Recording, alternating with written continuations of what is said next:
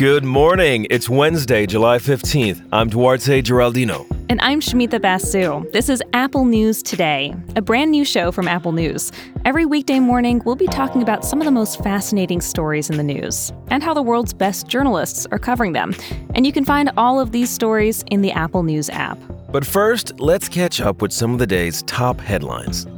On Tuesday, the Trump administration walked back a policy that would have stripped foreign students of their visas if their schools didn't have in person instruction this fall. In the race for a coronavirus vaccine, Moderna has become the first pharmaceutical company to publish peer reviewed results in a medical journal. In trials, their drug successfully produced antibodies in 45 volunteers. And Supreme Court Justice Ruth Bader Ginsburg was hospitalized on Tuesday with an infection. The court says she's expected to be released in a few days.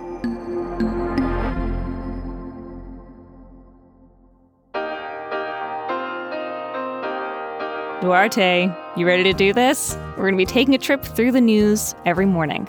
Yes, so here's how this show is going to work.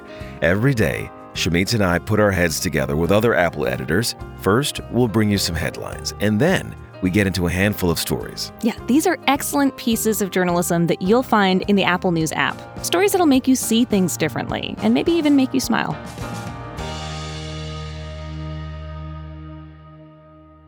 For our first story, we're diving into the big question facing so many of us.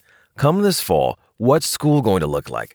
American students, parents, and educators are getting anxious. This week, Los Angeles, San Diego, and Atlanta school districts announced that classes are going to be online only. In New York City, they're planning a hybrid model, which means that kids are going to be in school part time and take online classes for the rest of the time. But we know that online learning hasn't served all students well, especially students in lower income families and students with special needs. Plus, these proposals and all of the uncertainty definitely doesn't ease the burden on parents who are trying to juggle childcare with work and school. It's hard. I have two kids at home, so I certainly know this struggle. Now, there are two articles that offer some practical solutions to those problems. The Atlantic lays out eight steps the U.S. needs to take to reopen schools. This piece was written by former CDC head Thomas Frieden and former Secretaries of Education Arne Duncan and Margaret Spellings. By the way, this is a bipartisan team.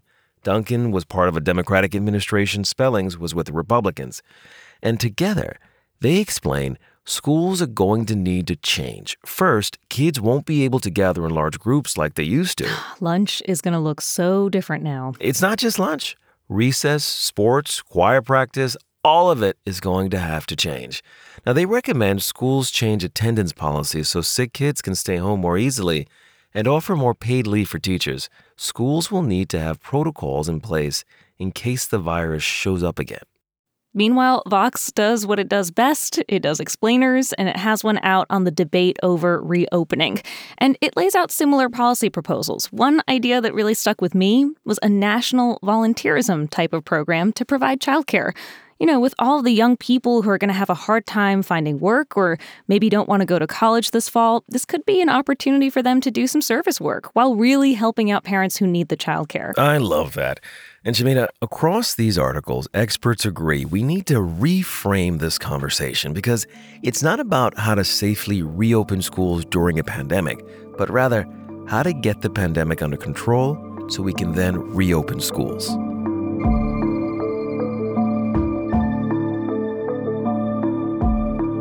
Moving on to our next story. Tuesday night, former Attorney General Jeff Sessions lost his primary bid to win back his old Senate seat.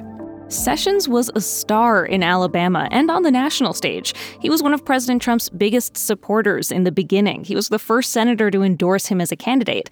And he left his Senate seat to become Attorney General. But Trump felt betrayed when Sessions recused himself during the Russia investigation, and he has gone after him ever since. Jeff Sessions was a disaster. The Attorney General made a terrible mistake. The Attorney General says, I'm going to recuse myself.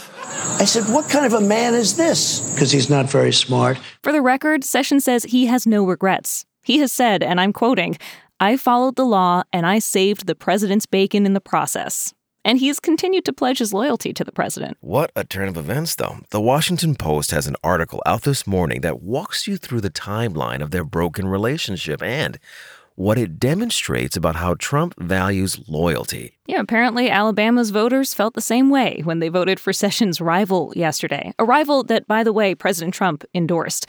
It's a downfall that even Shakespeare might have found too cruel. Tommy Tuberville, who's a former Auburn University football coach and a first time political candidate, will now go on to face Democratic Senator Doug Jones in November. Now, take Tuberville's strong win yesterday, plus the fact that Jones's seat is seen as one of the more vulnerable ones this November, and this political newcomer could have a real shot.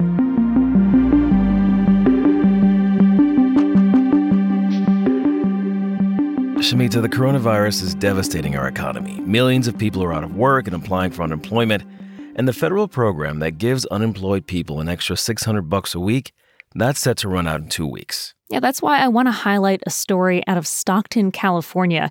It's one of the most diverse cities in the country. One out of every five people who live there falls below the poverty line. And the New Yorker looks into Stockton's Universal Basic Income Program, or UBI, which was spearheaded by Mayor Michael Tubbs. He's the city's first black mayor. And an advocacy group that's pushing universal basic income put up a million dollars for this program. Right now, 125 people are participating in it. They get $500 a month. And the pilot was introduced way before COVID 19. But thanks to another private donation, the mayor is now extending it. You know, critics of the universal basic income say it's a handout. They say it'll encourage people to stay out of work. And there are questions about how programs like these would be funded. Not every town has some big donor waiting to infuse cash into the local economy.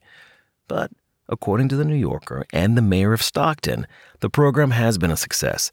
Participants have used the money to pay off debt, buy shoes for their kids. Some said they no longer need to work that second or third job.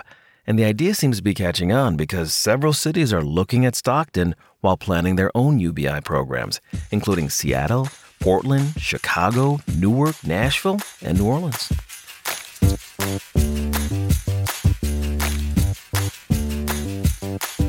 And finally, even if you're dying to get back to normal, there might be one member of your household who's drooling for you to stay home. I'm talking about your dog. Yeah, Bloomberg Business Week is reporting that our dogs are becoming, quote, overly bonded by all of this time together.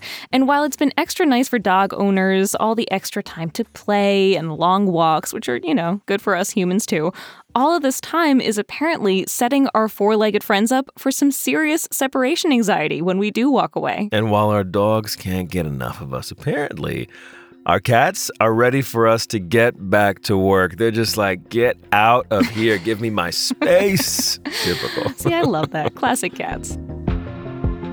You can find all these stories and more in the Apple News app. And while you're there, check out our latest feature, Audio Stories. These are narrated versions of articles from some of the best magazines and newspapers available to News Plus subscribers in our new audio tab. Because great journalism deserves to be seen and heard. We'll talk with you again tomorrow.